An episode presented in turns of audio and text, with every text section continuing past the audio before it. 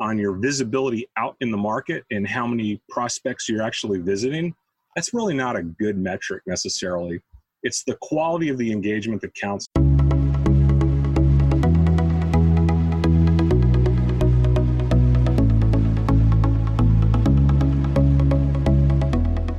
Listening to Banking on Digital Growth with James Robert Lay, a podcast that empowers financial brand marketing, sales, and leadership teams to maximize their digital growth potential by generating 10 times more loans and deposits. Today's episode is part of the Exponential Insight series, where James Robert interviews the industry's top marketing, sales, and fintech leaders, sharing practical wisdom to exponentially elevate you and your team. Let's get into the show. Greetings and hello. I am James Robert Lay, and welcome to the 65th episode of the Banking on Digital Growth podcast. Today's episode is part of the Exponential Insight series, and I'm excited to welcome Bryan Clagett to the show. Bryan is a strategic leader helping FinTech and FinServe win market share, who most recently drove Geezeo's marketing efforts as the CMO and investor helping to sell the company to Jack Henry and Associates in July of 2019. Since then, Bryan has taken up advisory roles at ChannelNet, Blip, Nymbus, in addition to running Badass Banking on a mission to help banks, credit unions, and FinTech create a better financial services experience for both consumers and business. Hello, Bryan, and welcome to the show today. Good to see you, my man. I am. I am. Always good to uh, see you. I'm always thrilled to be on your show and just to sometimes just catch up with you. Yeah, it is always good. You know, uh, it's been um, over 10 years now since we first connected and have had a lot of good conversations, good experiences presenting together um, over the years and sharing knowledge and insight. And, and that's really my hope today is just uh, to, to transfer knowledge to the dear listener from your lens of the world and what you're seeing. Dear listener, that sounds very North Korean. The dear. the dear listener, um, no, no, no, no North Korea uh, happening over here. But um, when we look at and reflecting back on on 2020, just for you personally, what what have been some of the biggest lessons that have come out of the tw- what I'm calling the 2020 experience? Well, I, I worked with a lot of brands in, uh, in in 2020, and I think when we started this experiment, we'll call it, or experience back in March, I think people were really panicked, right? Mm-hmm. And and I think there was a fear that, and it wasn't just a fear of the disease, but a fear of the economic collapse. And obviously, things have been tough for for millions in America. And I think a lot of bankers, the, the credit union folks included, and the fintechs were really worried that their physical presence was going to cause a uh, cause their demise. Yeah. And you know they're gonna they're gonna have a cultural fallout from a staffing point of view because we went from seeing people in offices to having these you know work from home experiences. What I've learned, work from home has actually done great. A lot of people are really benefiting from it. I think some organizations are stronger because of it, even culturally. Yeah. I think there's been a remarkable amount of productivity that's come out of some of these financial institutions, certainly the fintechs, and uh, we we adapted, right? And another lesson learned was the fact that it's not just the younger folks out there, the millennials, that are ad- adopting technology. It's you know old farts like me and and and you know Gen Y, Gen X, you know, they're all out there and they're using technology and they're finding that it's pretty darn easy and the bankers are realizing they don't have to have the same physical attributes they always had. They actually can survive in a digital world. You know, I think back and in, in, in hearing your reflection, this idea of the physical versus the digital world and some of the fear. I mean, I was launching a book in 2020 and had all of these big plans and book tours, and then all of that got shut down. But I got to tell you, I was way more efficient, way more productive in this digital Zoom conversation world. I, I don't know if I want to go back to the way things were before because we've seen so much opportunity as it stands today. Would I like to get back and meet people again in the real world and, you know, give them a hug and shake their hand? Absolutely. Yeah. But I think there's going to be a balance. It's like we, we, we got to find this new this new level of comfort. Yeah. What are your thoughts on that? No, I think you're right. I think it's a balance. I mean, you know, I, I when I was at Strategy Corps and I spent a year with them just about, and I love those guys. Great product, but I was spending a lot of time in airports, hmm. and that was there was a lot of downtime. Yeah. Um, now, granted, I'm I'm addicted to social, and I'm you know I'm always firing out emails and messages, so maybe I'm a little more productive than the average person is in an airport but uh, that was time down. The time I'm spending now and the time that I see a lot of the sales guys that I know that are no longer quote unquote on the road, you know, they're they're still productive. You know, they're meeting as many people, maybe even more. I think the harder challenge is how to make those interactions quality oriented, yeah. right? It's not just a quantity issue. But if you're a sales guy, you know, sometimes your success is measured on on on your visibility out in the market and how many prospects you're actually visiting that's really not a good metric necessarily. It's the quality of the engagement that counts and ultimately you know it's the the impact that you have meaning are you driving sales? Well, I, think there's you know so a lot of truth with that because personally speaking you know i've enjoyed being able to advise uh, you know top 15 over in europe uh, then hop over to the Caribbean, and then go over to California all in one day, uh, and and go home and sleep in my bed at night. So and and actually get quality sleep and see my wife, see my kids. Yeah. Uh, but then I also think you know from the lens of I'm a CLO, you know I'm a lending uh, MLO. I, I, I have my own book of business, commercial lending at a bank. What what what be you? I can't go play golf anymore, but I can get on LinkedIn and you know make all of these connections and have be. Jay Palter and I were talking about this on a previous episode and be a lot more efficient. But it takes a different mindset. It takes a different operational model, and and it really forces us to look for the opportunities that we might not have ever considered before when we were on the golf course spending four or five hours with you know three other people yeah. when we look at those opportunities particularly from the work that you're doing the collaboration between financial brand and fintech what are those opportunities that you see in 2021 and beyond well, I think that I, I, think it goes back to the theme that I've always believed in, and that's this this uh, concept of engagement banking. Mm-hmm. How do bankers and credit, you know, I, I always say bankers, right? Credit unions, bankers, the same thing. How does financial, the financial industry, uh, the financial services industry as a whole, how does it stay highly contextual and highly relevant?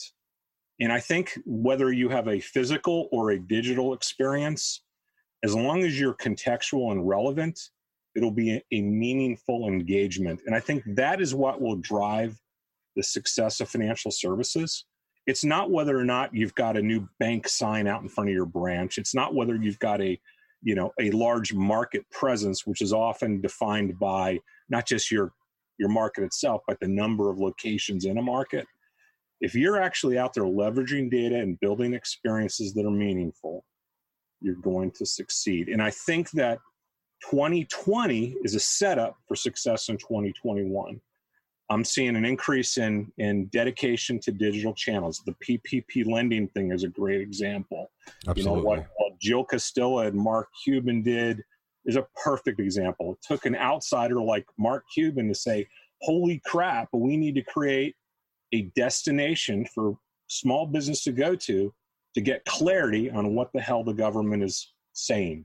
Right? Ooh that's so, a great point. That's a great point eh, to get clarity because, you know, from the consumer perspective, whether you're, you know, an individual, you know, head of household, business owner, I think there's so much more confusion from that perspective. That is where, and to your point with Jill, that's where we as bankers are able to come in to provide clarity and really hope that you don't have to stay stuck here, right? Right. No, you don't. Yeah, I think banks and credit unions are learning new tricks. No, they, they, they realize that, and I'm looking at like the hires that are going on out there in the industry right now, uh, in, in, the banking space. They're they're not looking for your traditional worker, right? They're they're hiring people that are um, I, I don't want to say di- digital natives, but they're hiring people that understand engagement from a more holistic point of view. And you know, even the retail bankers that I know that have large branch networks are looking for different kinds of people. there's a cultural impact or evolution that might be occurring in light of maybe COVID, or it could just simply be because you know technology is is advancing so quickly. That's a great point. The idea of attracting, recruiting, and really retaining talent for digital growth. Where are these hires being made from? Is it from the industry? Or are we looking now outside of the industry and bringing people in who might not necessarily be jaded by the past of banking? Yeah, I, I, can probably comment more from a fintech point of view. They're looking outside the industry. Mm. Some of the bankers I know are looking for non-bankers as mm. well because they're looking for a different perspective. And even in the 80s, when we went through a period when we had those supermarket branches popping up, when I was at Core States and we had supermarket branches, we actually were, were recruiting from Kinney shoe stores. Remember Kinney shoe stores? Yep. We I remember my that. mom taking me there and getting fit with the little metal thing and yep. Yep. yep. We we recruited from from them because these were people that were hungry that were taught in the store to uh, approach the customer. So we had people that were in the supermarkets or ex shoe store uh, shoe salesmen selling product at these supermarket supermarket branches. I'm not suggesting we're going to be bringing shoe stores back or anything like that, but but there's definitely an advantage to looking outside the market to break the norm because the bank of yesterday is not going to be the bank of tomorrow. But what you just said is that's a key insight right there. We were hiring people from Kinney's shoe store to take a proactive stance in someone's buying journey. The same can be true in the digital space to where I think a lot of financial brands are still in a reactive mode waiting for someone to raise their hand to where we have so much digital signaling going on. We can be that Kinney's shoe salesman from the context of digital to take a proactive stance in their life and you know and really help help them through that journey before somebody is even aware of, of, where they're at right now. Yep. Yeah it's 2021 is going to be an interesting year. I mean we just started the second round of this ppp loan thing. I think it's over 200 billion dollars it's available so you see the joker still is out there you know jumping on it. Mm-hmm. uh, numerated a fintech companies all over it. Um, Nymbus is developing some product uh, they've already got a lending platform in place. You know, it's we learned a lesson just from the PPP loan experience from a retail delivery point of view. So that thing is going to continue to propel, I think, the industry to be a little more uh, digitally savvy and a little more relevant. Hopefully, we'll learn some uh, valuable experiences from that. I think the payment industry is going to be another one that's going to be exciting next year or this year. keep forgetting, it's hard to believe it's 2021, right? But you know, there's going to be a lot that's occurring in the payment space. Another one is uh, cryptocurrency, Bitcoin. Yes. Yeah, uh, right now we have remarkable volatility. I haven't looked, but I think in the last two days it's popped up and back about 12 or 15 percent. I mean, crazy stuff. But you know, banks are going to start offering Bitcoin. Non-traditional financials like Mass Mutual and Prudential will probably start offering Bitcoin. The number one term searched on Charles Schwab's website last week was Bitcoin. Mm-hmm. Okay. It's not 80 year olds and 70 year olds that are doing those searches. It's millennials and yes. younger that are doing that. Kids, uh, my, my, my kids' age, 23 and 21. So, yeah, there's going to be a lot that happens in a short period of time. I think 2021 is going to be, honestly, it's going to be a really good year. Yeah, I agree. A lot of opportunity. On the flip side of the coin, the Bitcoin, if you will, what are going to be some of the roadblocks, the challenges for financial brand leaders as well as fintech leaders to be aware of that they don't get tripped up and, and get stuck? I think it'll be the same ones we've always had, you know, a uh, certain level of uh, apathy. The industry as a whole, because it's such a commoditized industry, has been somewhat fat, dumb, and happy I think there's a rude awakening occurring right now. It's the innovator's uh, dilemma. Well, we also didn't touch on uh, you know this fiscal need. I mean, you know, we're in a uh, zero interest rate market right now, so right. bankers have got to find a new way to make a living. In essence, yeah. You know, the, bal- the balance sheet's not going to correct itself. The economy is still a mess, so loan demand's going to have there's going to be an impact on that. Mm-hmm. So, you know, they're going to have to become more efficient and deliver product in a more in a better and more meaningful way. Technology has transformed our world, and digital has changed the way consumers shop for and buy financial services forever. Now, consumers make purchase decisions long before they walk into a branch, if they walk into a branch at all. But your financial brand still wants to grow loans and deposits. We get it. Digital growth can feel confusing, frustrating, and overwhelming for any financial brand marketing and sales leader. But it doesn't have to, because James Robert wrote the book that guides you every step of the way along your digital growth journey. Visit www.digitalgrowth.com to get a preview of his best selling book, Banking on Digital Growth, or order a copy right now for you and your team from Amazon. Inside, you'll find a strategic marketing manifesto that was written to transform financial brands, and it is packed full of practical and proven insights you can start using today to confidently generate 10 times more loans and deposits. Now, back to the show. Thoughts on because uh, we're talking new new income streams, new revenue streams. Thoughts on because this has been a big area of just thinking for me personally.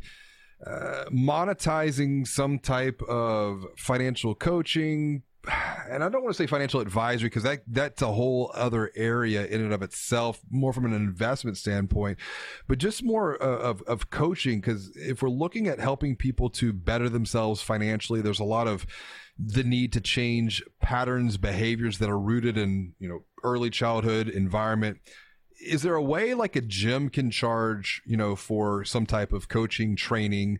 And it's not even financial literacy or financial education, it's deeper than that. Is there an opportunity to monetize and create revenue around developing some type of a, of a program like that, particularly when combined with fintech or combined with some type of data and analytics insight? Yeah.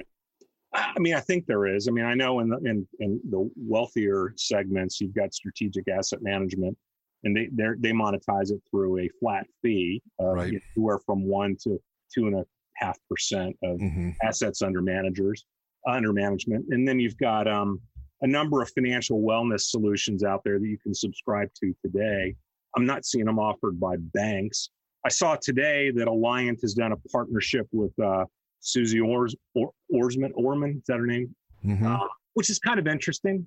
I'm not sure if I know enough about it to comment on it but at least they're they're saying we want to be a financial advocate and we're going to surround us with people that will help us truly become that. Because for decades the industry not just the credit union industry but the banking industry has made that promise that we will be your financial advocate. Right. but they haven't really acted upon it not nearly as much as they probably could. But again i go back to ppp lending. People gave community banks a rough time prior to this, the, the community bankers really came out as heroes in most cases when it came to PPP lending because they got out there, self-educated, and then took a stance and took the time to educate or be the advocate of small business, and that's still going on. The danger, the danger is that if if we do what we did back in the 90s and the two, early 2000s, where we started declaring that we had financial literacy programs, and we basically were calling people financially illiterate and doing that. Those, those programs fundamentally did not work. But there is an opportunity to create programs and coaching that is maybe a subscription based product. I don't know if it'll be a bank that'll do it or if it'll be a fintech that'll do it, but it's possible. People pay today for you know diet solutions, right? Yep. Like like Noom I think it is. Yep. And then you've got um, you've got all these uh, psychology apps now that help you. You know, you look at your iPhone, it tells you when you ought to breathe. I mean, yeah, there's there's probably something out there for it. You know, we subscribe for health fitness. Why not physical fitness? Yeah, because the physical fitness has such a direct correlation impact on the physical fitness and even the mental well being. And it's like I just see the opportunity. If you fix someone's wallet, then you naturally will improve both their their physical well being as well as their mental well being. So maybe there's even some cross industry collaborations with and, and, i agree with you it is a subscription based model. We're seeing that with the financial gym uh, based out of new york uh, who's gotten a lot of good publicity and press and i think they have a membership model of about a $100 a month but the value creation is they're saving their members on average. And it's funny when you talk about members you think credit unions but they're saving their members on average $6000 through that financial coaching and advisory. They're incre- increasing credit scores by 50 to 75 points, which you know creates much much more longer term value. So a lot of this there, there is the reality i think the time is now to to put that insight into action there's a lot of research that i've been reviewing that is is hitting back at financial education because it creates a false sense of confidence just like google creates a false sense of confidence whenever you go and you google your your symptoms. Uh, you can you know self-diagnose but you're probably going to be wrong. And so that's where i feel like the the expertise of financial services of fintech can really start to show itself and and rise to your point of beyond the commoditization. You mentioned something the complacency. I call it the cave of complacency where people are just stuck. They're, they're, they feel it's safe and secure, but it's a false sense of security. What can be done to inspire those? And there's maybe even some leaders who are still stuck in the cave of complacency. What can be done to inspire them to come out, to explore, to, to, to reach what I call the apex of awareness and look ahead towards the future with hope? I think the first thing is to look outside the industry. Don't rely upon just your trade associations to educate you. You know, they tend to have kind of a, a tunnel vision approach sometimes. That said, you know, I look at ABA and NAFCU, and they're increasingly investing in fintech and mm-hmm. trying to drive more environments of collaboration. Uh, I think if the industry can find um, uh, inspiration outside its uh, its realm, I think that's going to be a, a true benefit. And I'm not talking about looking at Starbucks because not even Starbucks wants to be Starbucks anymore. I'm mm-hmm. talking about looking at more uh, more aggressively at the, the Amazons of the world who know how to leverage data and deliver product. There's just a lot of inspiring organizations that can do something. I want to go back to financial literacy real quick, though. You know, one sure. of the things one of the things I think that's going to happen in 2021. I hate to bring up the word political because of the situation we're in today, financial health is going to get political, right? It's going to get very political. Financial health scores are something that people are now starting to talk about. And I think what that's going to do is that's going to lead to an increased financial health regulatory environment. Mm-hmm. That may, I'm not saying it'll stifle the ability of banks to truly enact upon advocacy, but it is going to create somewhat of a speed bump. It'll probably create with the ones that have the insight and and have the marketing wherewithal, it probably will present itself with opportunity yes. because they can distinguish themselves from the competition. But let's let's rest assured there's going to be some regulatory challenges for banks next year, and some of it's going to be tied to the political the politicalization of financial health. Yeah, if if you know when we, when we look out at this year, a lot of opportunities, a lot of you know potential roadblocks to be aware of. If there is one thing, I'm a financial brand leader what would be the one thing that you would advise me to focus on so that it's December 31, 2021, and we look back on this year? I've made really good progress. If there was one thing that I could just keep my eye on and not get distracted by all of the noise going on, what would that one thing be for focus? Yeah, I'm I'm biased towards fintech, you know. So I would say uh, an opportunity that I'd like bankers to look back and say, "Hey, I really moved the needle there." Would be considering fintech as a as a service platform. Mm. You know, I think that they're going to be there's going to be some real emergence there. Again, I think the worlds between fintech and finserv are going to somewhat uh, collide. It's not a new concept. You know, obviously it's been used quite a bit. Uh, but with all the evolving uh, opportunities that exist with uh, BaaS, you know, banking as a service, APIs, the open banking movement that we're kind of in, there's going to be an opportunity for banks to really diversify the products and services that they offer. So I guess what I would ask a banker to do in December 31, 2001, look back and say, what new products and services did I bring to market and how relevant were they? And did they make me money? Mm. I got to add that for profit part in there. Absolutely, absolutely, and and I think to to your point here, when we look at this idea of fintech, finserve, financial brand collaboration, from your lens of the world, what is what is one commonly held industry belief that you really passionately disagree with? Uh, this fintech's a threat. I still talk to people out there that that kind of have this woe is me mentality. You know, oh my goodness, the challenger banks are coming. I can never be like them. The neobanks are coming. I can never be like them, but maybe I don't need to worry about them. Well, the bottom line is you do. You know, if you're in uh, Edmonds, Oklahoma, and uh, you're a millennial customer today, you can bank at Chime. You don't have oh. to bank at Jill's Bank, you know, even though it's a great bank. But people like Jill are looking to say, what new product and services can I bring to the market that you know, reduce the chore of banking that are, um, uh, you know, really demonstrate a unique and meaningful or relevant experience.